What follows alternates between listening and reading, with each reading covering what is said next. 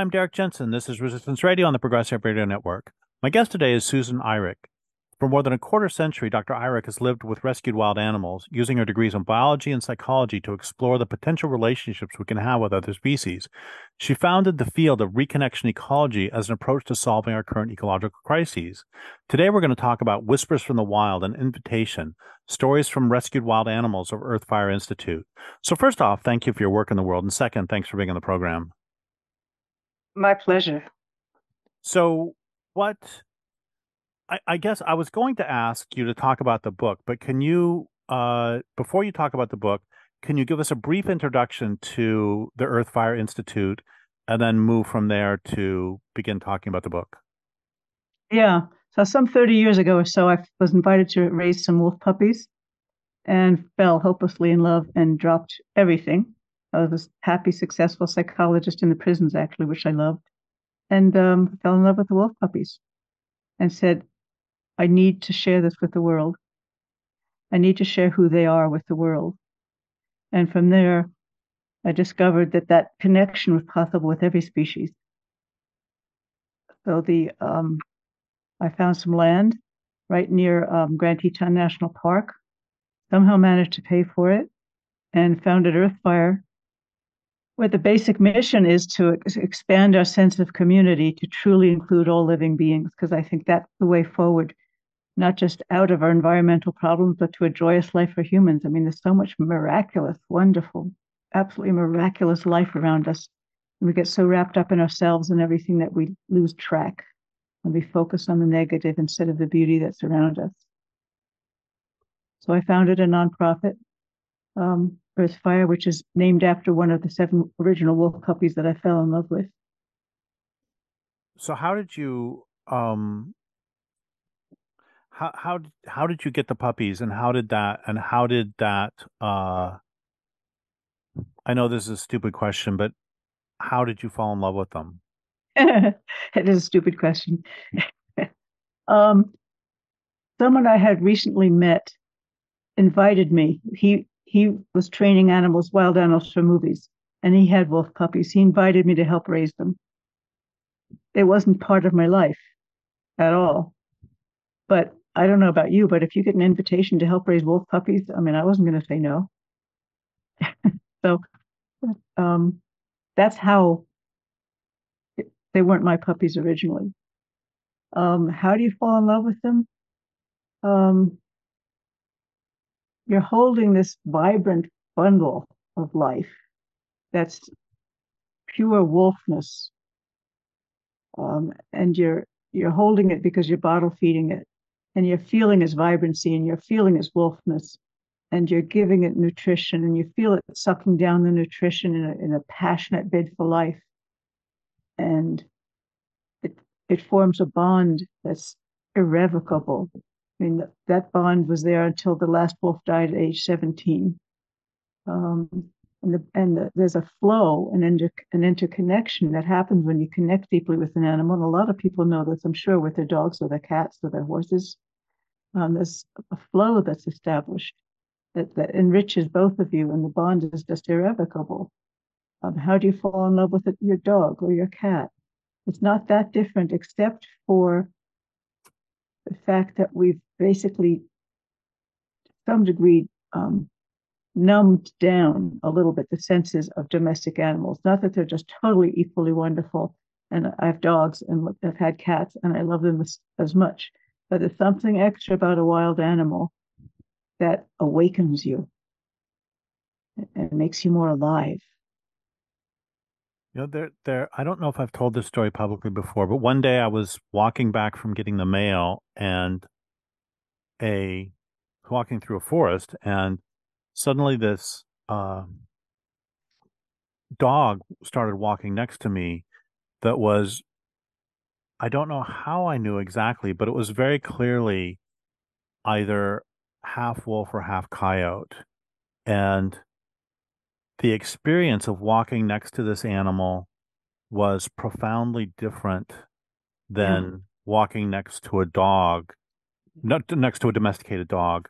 Yeah. There was something about and I've had the same thing walking next to next to bears that there's this there's something about the thing for me was that with a with a you know i have four dogs and when we walk it's it's very clear i determine where we walk and i you know i'm sort of in charge and they will look to me mm-hmm. and this other it was just so clear that this was an equal who was coming to mm-hmm. yes to, so go ahead take that wherever you want that's exactly right they're they're equal beings they have to be wild animals have to think for themselves. Domestic animals are taken care of, so they don't have to have the senses in full alert and be fully alive all the time. So, uh, yes, they're equals. So I think of every single animal here. Fully equal beings, different beings, like the Henry Beston quote, you know, equal beings on this journey of life with us, with their own intelligences, their own way of understanding things, but the intelligence is there. And and independence so I want to come back to to a bit more basic stuff about Earthfire in a moment with just like more of the animals who either are there or have been there. But before that, I want to go a little bit further with this question of of I think about this constantly about how how we're similar to bears or wolves and also completely different in that how different the world would be if your sense of smell is a hundred times stronger than it is for a dog, for bears, for example, and how different the world would be if you weigh 500 pounds and you can run up a tree as fast as you can run on the ground, and just how how different the world would be if you I don't know, enjoy eating insects or, you know, whatever, whatever, or eating grass or, or, you know, whatever differences we want to talk about, or same with trees or anything else. Can you just talk about that? Highlight for a moment again both the similarity and difference. There's one more thing. There's somebody called it. I don't remember who, but some phenomenologist or something called it the shock of the other, which is when you realize how very different they are. But again, you know, we share the language of mammal, but we don't share the language of human, for example. Um, but we we're still mammals, but then they are radically different. I'm I'm just rambling. Go take this anywhere you want. I don't know how far how much I can offer in that. Um, a badger loves to dig. that's that's its universe. Every time you see a badger, there's there's a Mount Vesuvius I had a badger once, and I had him in a small her actually in a small area because I was building a, a larger area for her, and the construction was bringing rocks and soil right around the edge of of her enclosure at that time, and she was able to start to bring them in, and that badger was singing. She was singing an absolute ecstasy that she was able to do what a badger does. And I think every animal has is is wired for whatever it's, it's wired for, and that's its passion, and that's its joy in life, and that's its focus. Um, I don't really know how to answer your question about how different it is because I am not them. Um, well, I think you just sharp, did. There's a sharp intelligence of the wolf and the intense, intense, intense family bonds um, just passion, intense family bonds. And so you can feel that. And that's very different from a badger, say, who is not, she was very, she was very attached to my partner. She adored him. She would start singing when she saw him too. And she liked people, actually. She would come to greet people. But fundamentally, she was a solitary creature. So there's a universe of solitariness where the focus is on digging and singing. oh, and there's the intensity of wolves and their and their social interaction. That's actually their universe more than anything, is the social bonds more than anything. And and you, but a bear would be different again. So I can't make a real general statement because every animal is, every species is has its own different way of seeing the world, like like the wonderful story of the octopus teacher too, and, and their and their sensibilities. So there's not one way the thing I would say most of all is that, as you pointed out, there's something different. And part of that is an absolute independent, which they have to have. How can you survive without independently using intelligence and thinking about how to adapt to your, your surroundings? And the other thing that is astounding to me, which is going off a little bit, but if I you can ramble, I can ramble, um, is that every animal, every species here um, we have mammals of, of um, the Yellowstone Yukon Wildlife Court. Every species we have here wants to connect if you approach them with respect. They don't want to be left alone. They won't. They won't. They want to be left alone in, in their own way, you know. But they want. They're fascinated by us, just like we're fascinated by them. We're all life together. They want to meet. If the person comes with the right energy and they feel safe and the person feels safe they want to meet, just like this animal that started. Why was he walking next to you? There's a connection that's wanting to be there that we constantly disrupt out of fear or whatever, but it's there. Thank you for that. That's really great. So, can you give us an overview of um, some of the animals who have um, with whom you have lived your life um, over the past 30 years, which might also be a good introduction to start talking about uh, Whispers from the Wild too. So what was your question? The question is can you can you give us an overview of some of the uh, animals with whom you've shared your life over the past 30 years leading toward uh, then talking about the the book? It's hard to give an overview in a short period of time. It'll take um, take a half hour to do it. That's fine. There was there was Pimpernel the coyote. Um, she was a rescue, but very young. She came from a den that was going to be poisoned. Um, and we noticed that she was failing. She was very young, and she she was starving to starving. She couldn't get any food. It was a long, complicated thing where we discovered that she had a, um, there was a ligament at the base of her esophagus that hadn't released. I guess genetically it releases at a certain time and it never released. So she had something at the bottom of her esophagus that was the size of a pinhole. When we finally discovered what the problem was, shortly before she would have passed away, I just started her feeding her chicken soup, drop by drop by drop. And one day I was holding her and holding her upright, trying to get stuff down. And she just, and we had another coyote that she was very annoyed at being in the same house.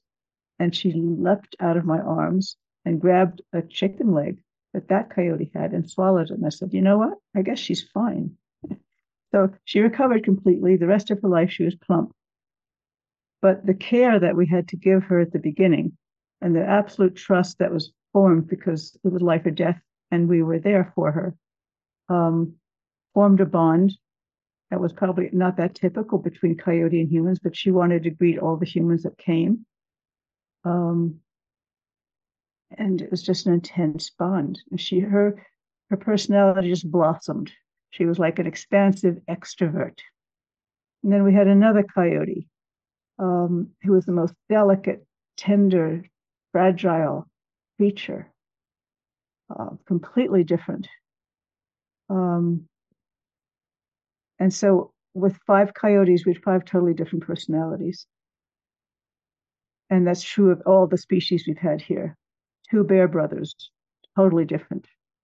Seven wolf puppies, totally different. Once you get to know them, of course, you don't see the differences. You don't see those elements if you just see a wolf, you know, or you just see them in a zoo or whatever.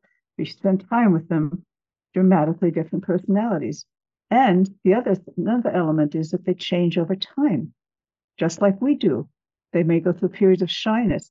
They may go through periods of fear. They may go through periods of being social. Um, but I know this can sound really weird, but some of us, as we get older, just go into old age, kind of thinking about physical comfort and those kinds of things. Some of us seem to develop more spiritually as we get older. Same thing with the animals. In the book, I have stories of a wonderful wolf I loved, who was the first one. She would she would let we brought her into the cabin because we thought she was dying. She was 17. And then she discovered that a cabin had couches and heated floors and refrigerators that had ham in it. And she came alive and she lived way longer, like like another year, because life is just so good. But she was not, I would not call her a spiritual being. She was reminded me of old an old person that you have in your house who stomps around with a cane, very stubborn, going uh, going where they want to go and doing what they want to do. That was one wolf. And another wolf from the same pack, I could only say developed into what almost felt like an ethereal, ethereal spiritual being. So spending time with the animals, it seemed like they they have all the same, other than obviously our capacity to do math and our intellectual capacity and all that, which is not no small thing. Um, they seem to be the same as us in their passions and their jealousies and the um, what happens when when you allow them to when they begin to trust. We have one bear here, um, Teton Totem, um, who became nearly paralyzed. He couldn't walk. He was dragging himself on his butt. And the vet said, Put him down. What are you going to do with a thousand pound grizzly bear? And I said, No way in hell. There's a light in his eyes, and I'm not going to do it. And I called a friend of mine, Penelope Smith, who had met him and said, I was thinking nutrition. I didn't know what. I can't put him down. You've met him. You're you think alternatively. What can you do? And she said, Let me see and this was a thousand miles away, though she had met him, and she started doing energy work with him long distance. Now, I came, I grew up with a hardcore science background. My father was a brilliant hardcore scientist. My degree was in biology from Cornell, and I was, I saw things grounded, and I did not want to believe anything just because I wanted to believe it. I only wanted to believe things if they're actually true. But she started working with him long distance and called and asked how he's doing. And I said, you know what? He actually dragged himself over to the pool and dropped one of his hind legs into the pool and started to move it like doing hydrotherapy. Um, maybe it's coincidence, Penelope, but that's what happened after you said you did whatever you're going to do. And over a period of two months, that bear healed completely. And he went to hibernation, and I was panicked. I thought he's going to, you know, he's going to get arthritis. Who knows what he's going to be like when he came out? And when he came out, he was utter sweetness. No problem walking, lived um, able to stand fully up on his spine. Um, the, the, medical things that she said, she could feel how how um, the, that part wasn't mysterious. She said she could feel how his vertebrae was out and uh, the space between was crushed, and that she gave him an image of what was wrong because she felt it herself and give him a clue about how he could move himself to try to put it back in, which apparently he did. Uh, I have medical backup for these stories. Um, the vet coming to see the x-rays, all that stuff. And he walked for the rest of his life. So that was one aspect of it. I've had many stories like that because the animals, the wild animals, have such a capacity to heal. I really like to use Western medicine on them because it's too invasive and they're so responsive to energy stuff, obviously, because they have to be. But the other element of that story was that he became sweet. He was an ordinary bear before that, and then he became sweet. See, best I can say, there's an expression in his eyes and we hold retreats here, not that many because I don't want to overwhelm the animals, but we hold retreats. And people would come and meet him. I wouldn't say anything about it. They would just come and meet him. And time many times they would burst into tears. And they couldn't quite explain it except something had happened between him and them. He had transmitted something and they burst into tears. Again, I had nothing to do with this. I didn't prepare them anyway because I wasn't prepared for it. I didn't burst into tears when I saw him. Um, so there's that there's that shift as they get old. There's a shift when they're connected with another the cougar that's on the picture of, of the copy um, on the cover of the book uh, of Windwalker the cougar. Um, he was he was something happened where he felt connected to connected And again, there was this dramatic shift from you see the pictures in the book of him as a young cougar. You would not want to meet him in the woods. Gorgeous, aggressive male, totally shifted, becoming so sweet that people could surround him and pet him and um, etc. So that the whole there's so many levels when you begin to spend time with the animals. Um, you see their cuteness. I mean, two of our bear brothers, one of them was a little more assertive than the other, and we had to be really careful about giving them treats because one bear would steal the other's treats, and you'd see the first bear, Huckleberry Bear Bear, try to hide his pie behind his paw, and then knowing that Major Bear was going to eat faster and come and steal his pie. Um, it's just uh, incredible intelligence, the adaptive intelligence you see. I don't know if I'm answering your question really or not. Um, That's great. There's two possible directions. One would be some more of these great stories. Another one would be in addition to people bursting into tears at that particular bear's sweetness, I think that there is, for me at least, uh, I think we have, we collectively have a. So I'm going to go off on something for a second, which is we. I wrote a book about how zoos are not good. And one of the arguments for zoos is that we have to is that is that they introduce people to wild animals and the concern that and there are all sorts of problems with the zoos themselves but the, but what I want to get to here is there is this huge sense of homecoming when we actually do see when we do encounter mm-hmm. a wild animal because we are so another way to say this is that I was reading a book a couple years ago about what California was like prior to conquest. And if you were near water, you would probably see a grizzly bear every 15 minutes. Mm. And so seeing a grizzly bear would be, I don't know, as often as seeing an ant. You know, it's like mm-hmm. it's, mm-hmm. or it's, I mean, I don't, I don't see mice every 15 minutes.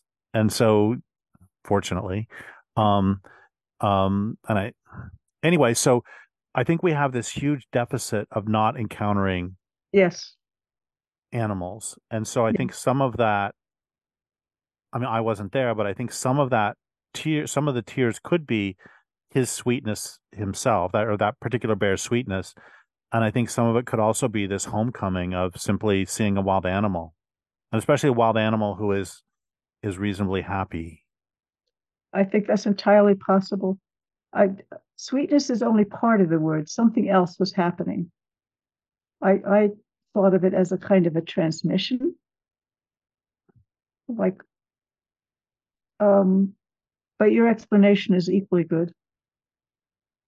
So, are there, do you have, uh, can you tell another story or two about a different, okay, so you've had bears and wolves and at least one badger. And can you talk about any yeah, I mean, if you want another wolf, that's fine too, or coyotes. Um, do you have any other stories you want to share? I, mean, I love these stories. I'll tell you a story about a black bear and maybe a story about a fox. Great.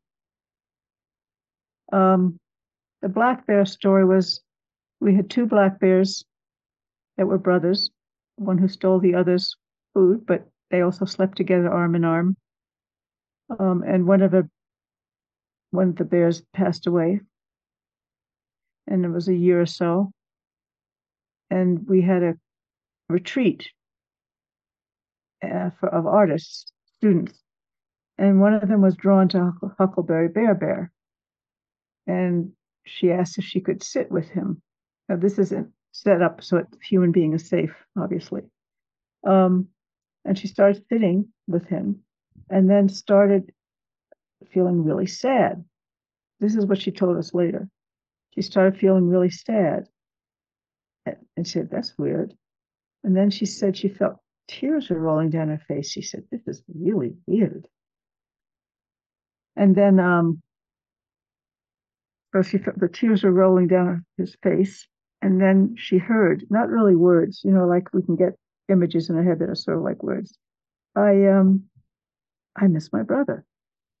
And she said to herself, but I don't have a brother. This didn't make sense. She wrote this up all for us uh, later. Um, and that evening by the campfire, she timidly said, Did did Huckleberry have a brother? And we said yes. And it just blew her away because she was completely unprepared. She was an artist from LA. She hadn't really connected with nature in any real way, though she generally liked animals. She just had this thing, she was open and she had this thing kind of like hit her. And there's no, I like this story because there's no explanation for it other than she didn't know that his, he had a brother. She didn't know that he had a brother that died. How did that happen? What was happening in that communication? With a bear was he sharing his grief? Was he just exuding it and she picked it up? A, a, a bear was connecting with a human to share his grief.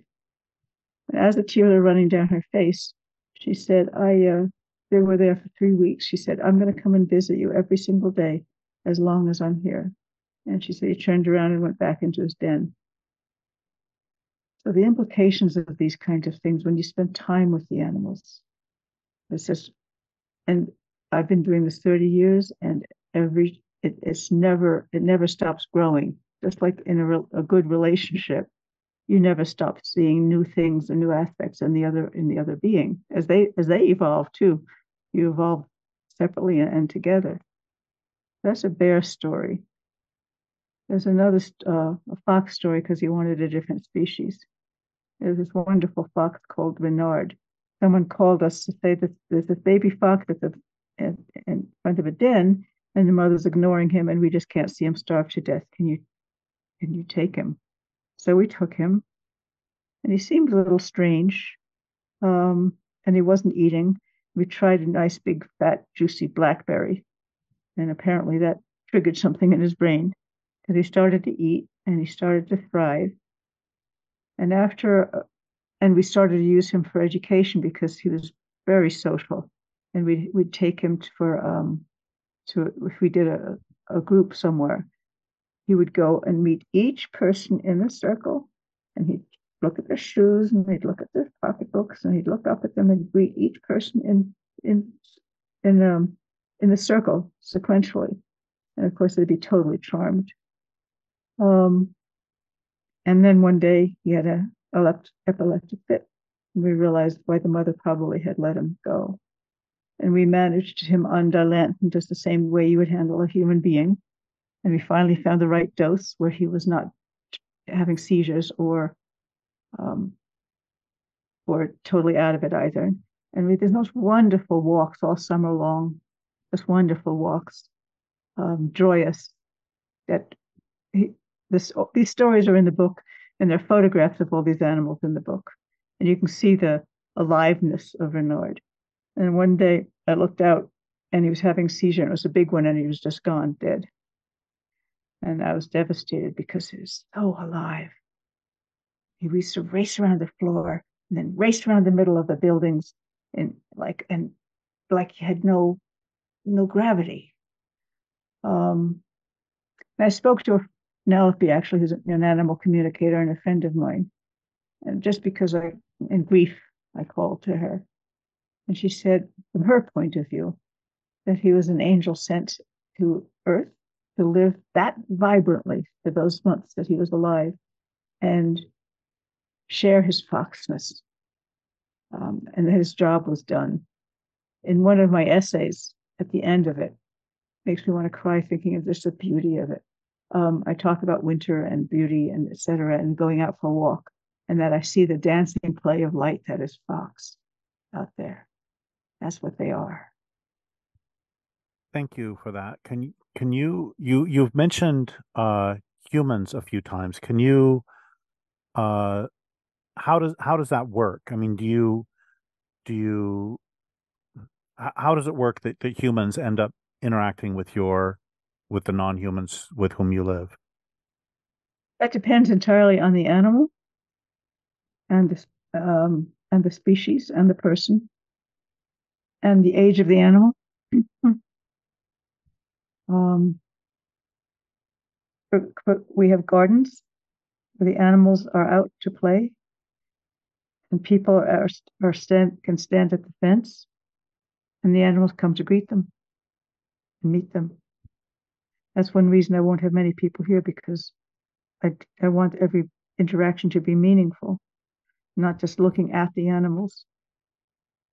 Um, like with Renard, he was a young fox and there wasn't any danger. Um, so it it depended on the animal. Obviously, we don't have people in with bears. So, but do you have like you said that that that woman was there for three weeks? So, do you have like retreats at your? Yeah. That that's sort of what I was asking. Is I mean, I, I'm, um, I there was never any doubt that you were going to protect the animals and to protect the humans. I my my question was sort of technically how does that work? Does like twice a year do you have retreats where people come, or how do, how does any of that work? someone asks us for a retreat, or I find someone who I trust, we will set up a retreat. Every retreat is custom. There's no particular schedule. It's based on my feeling of the, the ethics, integrity um, of the person who wants to lead the retreat, if they want to lead it or co lead it. Um, so if someone is interested, they can contact me and we can potentially set up a retreat. And it could be so custom visits I'll only do for a couple of hours. Um, and I send out information first saying this is who we are and this is what you can expect. I don't love doing them because there's not enough time. It takes time to connect truly. But I will do them if the if the feel is right and other retreats we've had like from Thursday night through Sunday, Friday night through Sunday, or like this particular one, it was three weeks. So everything is custom. But we are open to the possibility of it. Yeah, I want to go back to what you just said about um I mean, even with a human, you can't know that much in a couple three hours. And no. that's and and that's even when you both speak the same not only speak human, but you both speak English, you both speak Spanish or something. It's still you barely know anything, and how much more so when you know neither one when when one doesn't. I, you know, I've lived on the same land for twenty, almost twenty five years now, and there every day I still see new things, and um, I still see I mean, this is pretty silly and, and goes to my complete inability to do um uh what's the word? Uh when you when you differentiate between species, what's that what's that generally called? Um just identification. Um for years, for 22 years of the 23 years of the 25 years I've lived here, I thought I lived in a redwood, red cedar, uh, Doug fir forest, and it ends up half of the trees I was calling Doug fir were actually Sitka spruce. And it's like that took me 25 years, and I walk through this every single day. And that's on an extremely super. Doug firs don't look anything like Sitka spruce, but how much more so? I mean, you can't learn anything in two hours. You can have this. Oh wait, I want to say one more thing. One more thing, which is Vine Deloria years ago. I interviewed him, and he said that his students at the University of Colorado would go for a hike and in the in the Rockies, and they would come back and they say, "Oh, I had this great nature experience." You said, "No, you had an aesthetic experience. To have a real experience of nature, you've got to live there for, you've got to be in it day after day. It's like having a relationship. I talked to somebody for two hours. Oh, we have a great relationship. No, you had one great conversation. There's two sides to that, though. Remember, you just said earlier you had this experience of this dog, dog True. wolf, or dog coyote, and it was just brief and it stayed with you for the rest of your life and it was profound and you learned something so it's it's not true that you can't learn anything if if someone came here for one minute and looked in the eyes of a wolf and left they'd be different That's quite different from having a, the depth of connection that we're talking about that takes years so they're all valid so that's a great point so what I do in, a, in the short visits is people are blown away. They, something is different. Now, whether it stays with them, what they do with it's another matter. But the, the sheer physicality, something happens when a physical being meets another physical being, and it is an exchange, and you learn something. You get a sense of bareness very quickly. Now, the full sense of bareness takes forever, but something valuable happens. What's the um sorry to keep doing a catalog, but you've had the animals you've described. Have you had other types of animals too? In my life, I've had lots of animals and loved all of them dogs and cats and parrots and etc. A snail. Um, yeah, that was unintentional, but that was wonderful. That surely opened you up to see the joy that a snail got out of life. You know, one of the underlying themes of the book is life is absolutely miraculous, and being alive itself is a, as a celebration. It just is. What happens after you're born, I don't know, um, whether you continue it or not. But just just a burst that happens when something comes alive, being a seed or a baby, you know, the wonder we see in a human baby's face or a puppy, whatever the the joy of becoming embodied be- before what life itself happens to just life itself is just like a burst of celebration, burst of creative energy, and it's available to us. Um, we do everything we can as human beings for whatever reason I don't know, and it's not deliberate to distract ourselves, get involved in human stuff, attend to our own little universes of problems, and worries, when we're surrounded by this miracle and joy and wonder. And one of the reasons I wrote the book was not just my love of animals and wanting people to, to, to know what they were for our sake as humans, but also for the animal's sake, so we save land for them. We don't just think, oh, it's just a bear. Um, no, it's a living, breathing, intelligent, creative, fascinating being that wants to live and has a right to live. Um, the other reason I wrote it was to expand our sense of what's available for us and how that heals us, and how if we fo- if we focused more on the beauty around us, which does exist in all the hideousness, including all the hideousness now. Life itself is still going on and exquisite and beautiful in the forests, etc. If we focused on that, we might make different decisions and operate differently and certainly feel better. Anyway, my says with all of, uh, and I've not had an easy life either, so I'm not saying it from that point of view, but being alive is a freaking celebration. It has to be. Or what's what's the point of anything? It just is. We, we just don't tune to it. And and the reason I wrote the book was to help us to begin to tune to it.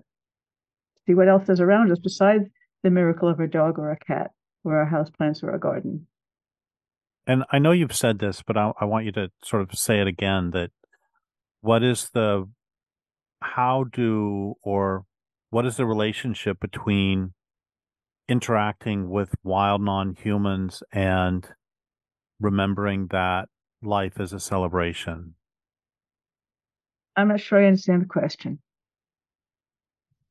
It seems to me that, and from everything you've said so far, that um, what I know from my own experience of interacting with wild beings is that they help me to remember that celebration that you're talking about?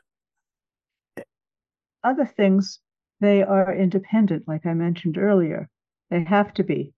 They have to be strictly, not strictly, uh, that's the right word, really, deeply independent. Each being has to look after itself and they have to think for themselves in their own way, in an octopus way, or a mouse way, or a bear way, or a wolf way. They have to think for themselves to secure their own survival. So they're independent. And so when we meet them, we're meeting another independent being. And it's almost like a party. like we're surrounded by all these wonderful presences. All the, it's like a, a symphony. All these different notes you know, there's a bear note and there's a wolf note and there's and there's a specific bear note and a specific wolf note. We're living in this this uh, this harmony of resonances and intelligences, um, all somehow managed by something greater than us, the life force itself, whatever you want to call it. We're living within that. It's like a frigging party.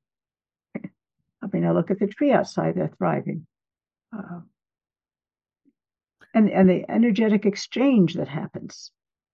Um, it nourishes us. It's like there's an exchange. If I just look at the tree out there, there's an exchange.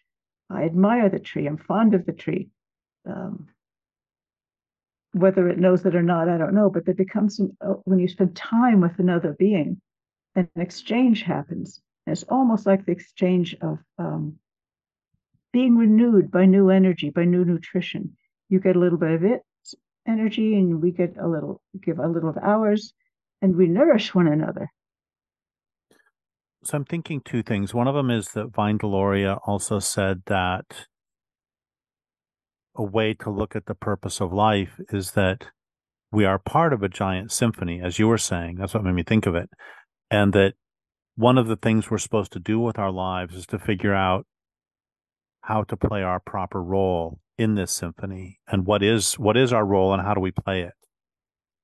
And that was one thing I was thinking. And the other thing I was thinking is that there's something visceral to me, even if I don't particularly like the song, there is something profound that happens when I hear a group of humans singing together. Yes. That yes can just make me weep. Yes. It's a beauty that could be. And I'm thinking, I'm putting those two together that if there is this beauty that can make one weep from hearing a bunch of humans sing together, how how much more so for this if if we allow ourselves to re-enter this symphony of of that includes foxes and coyotes and Sitka spruce and huckleberries and bears named Huckleberry, and uh, you know how how much more so. You know, you and I have spoken not here but elsewhere about how this culture is you know destroying so much, and I think we both obviously care profoundly for the actual destruction of the wild and want to stop that. And in addition, we're costing not only everybody else, but we're costing ourselves our own participation in that tremendous song or tremendous party. Yes. Yes, yes, and yes. It's one of the things that keeps me alive and going. Is that I'm tuning to that. Nourishes me. You know, there's a there's a a, a story I've told publicly. I don't remember if, if you and I have talked about this where my mom had a long relationship with a bear called Mama, and then she, Mama, disappeared for eight years. hadn't We didn't know if she was dead. Didn't know she was just gone. And then my mom uh, was dying of pancreatic cancer, and the week before she entered terminal delirium, uh, she looked out the window and Mama was sitting on the porch. And she sat there for the for the next week until my mom entered terminal delirium, and then she left. And I haven't seen her since.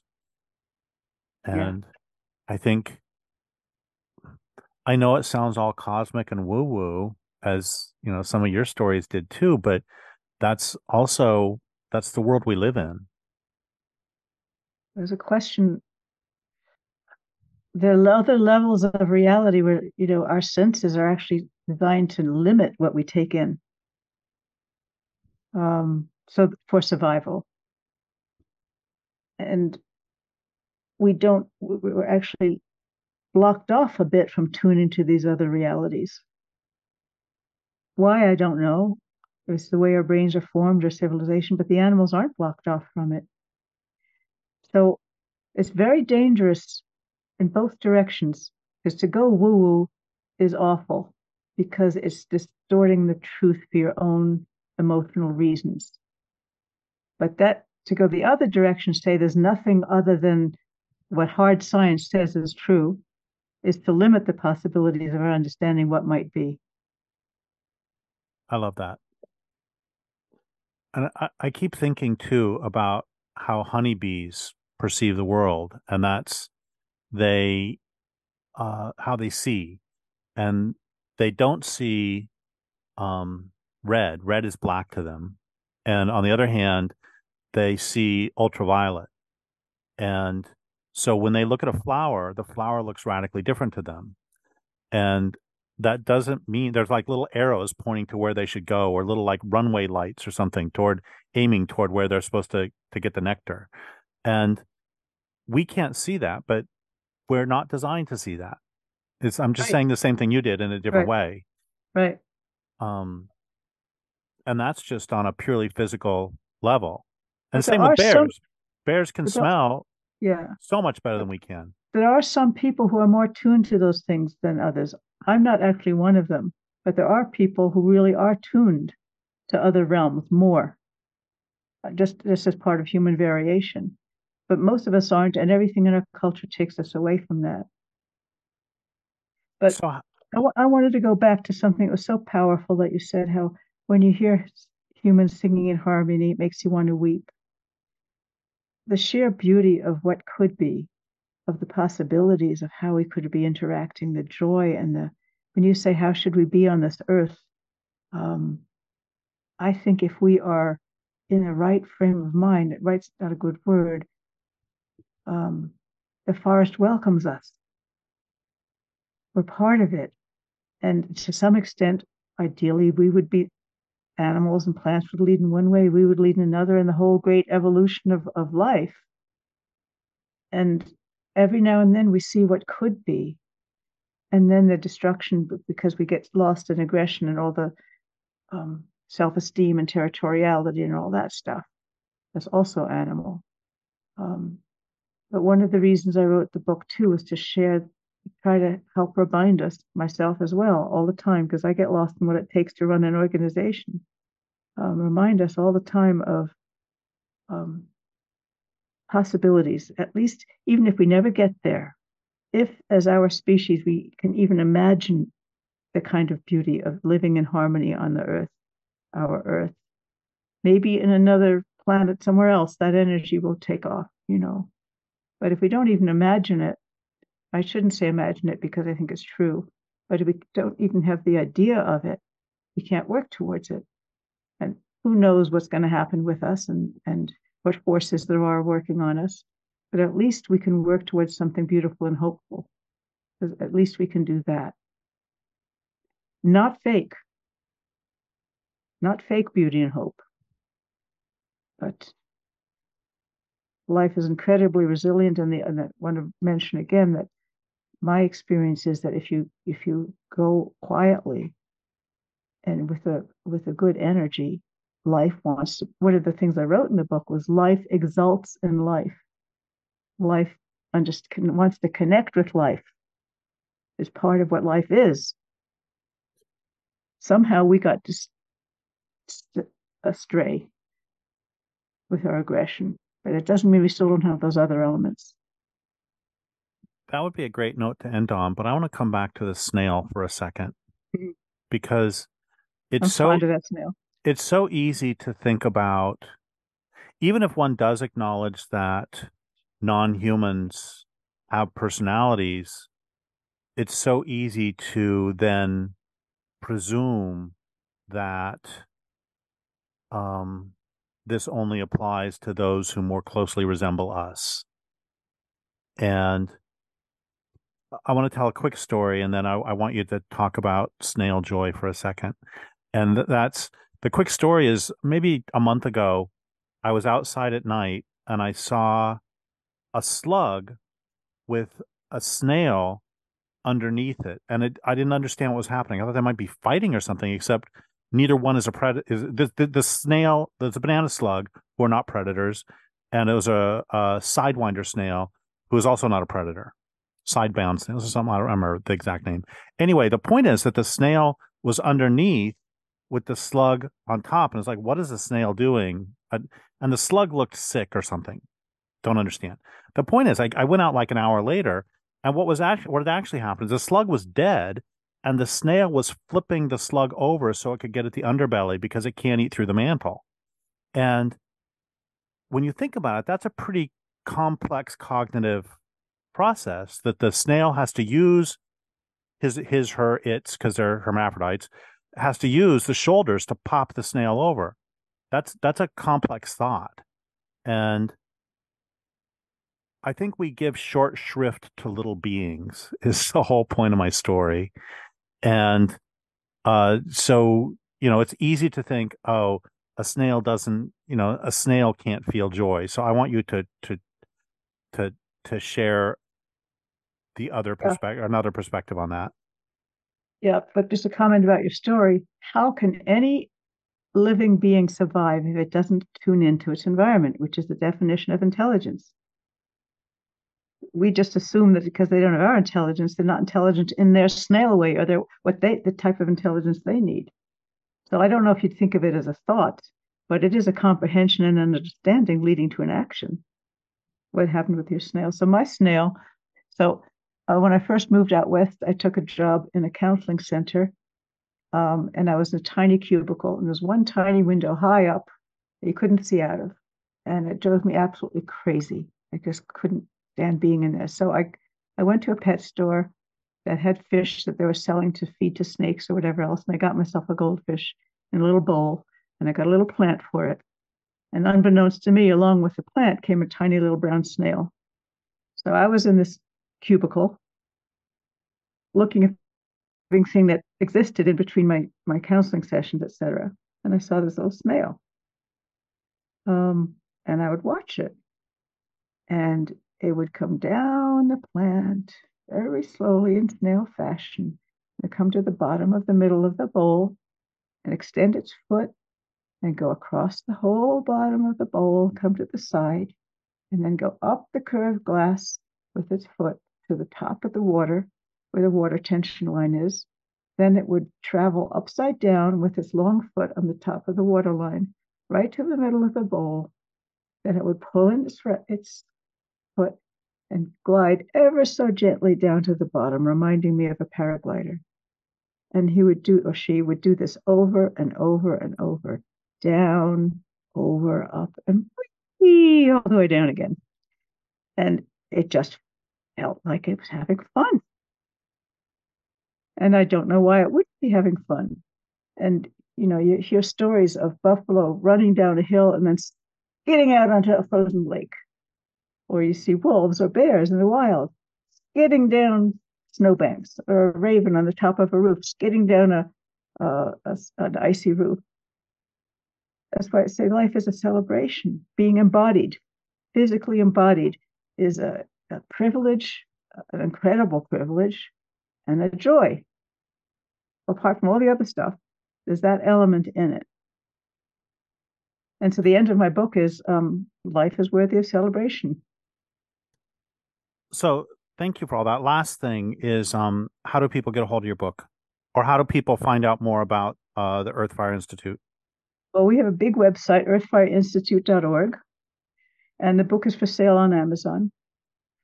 Whispers from the Wild, an invitation. Because there are other books with similar name, you do have to put in my my author name to find it easily.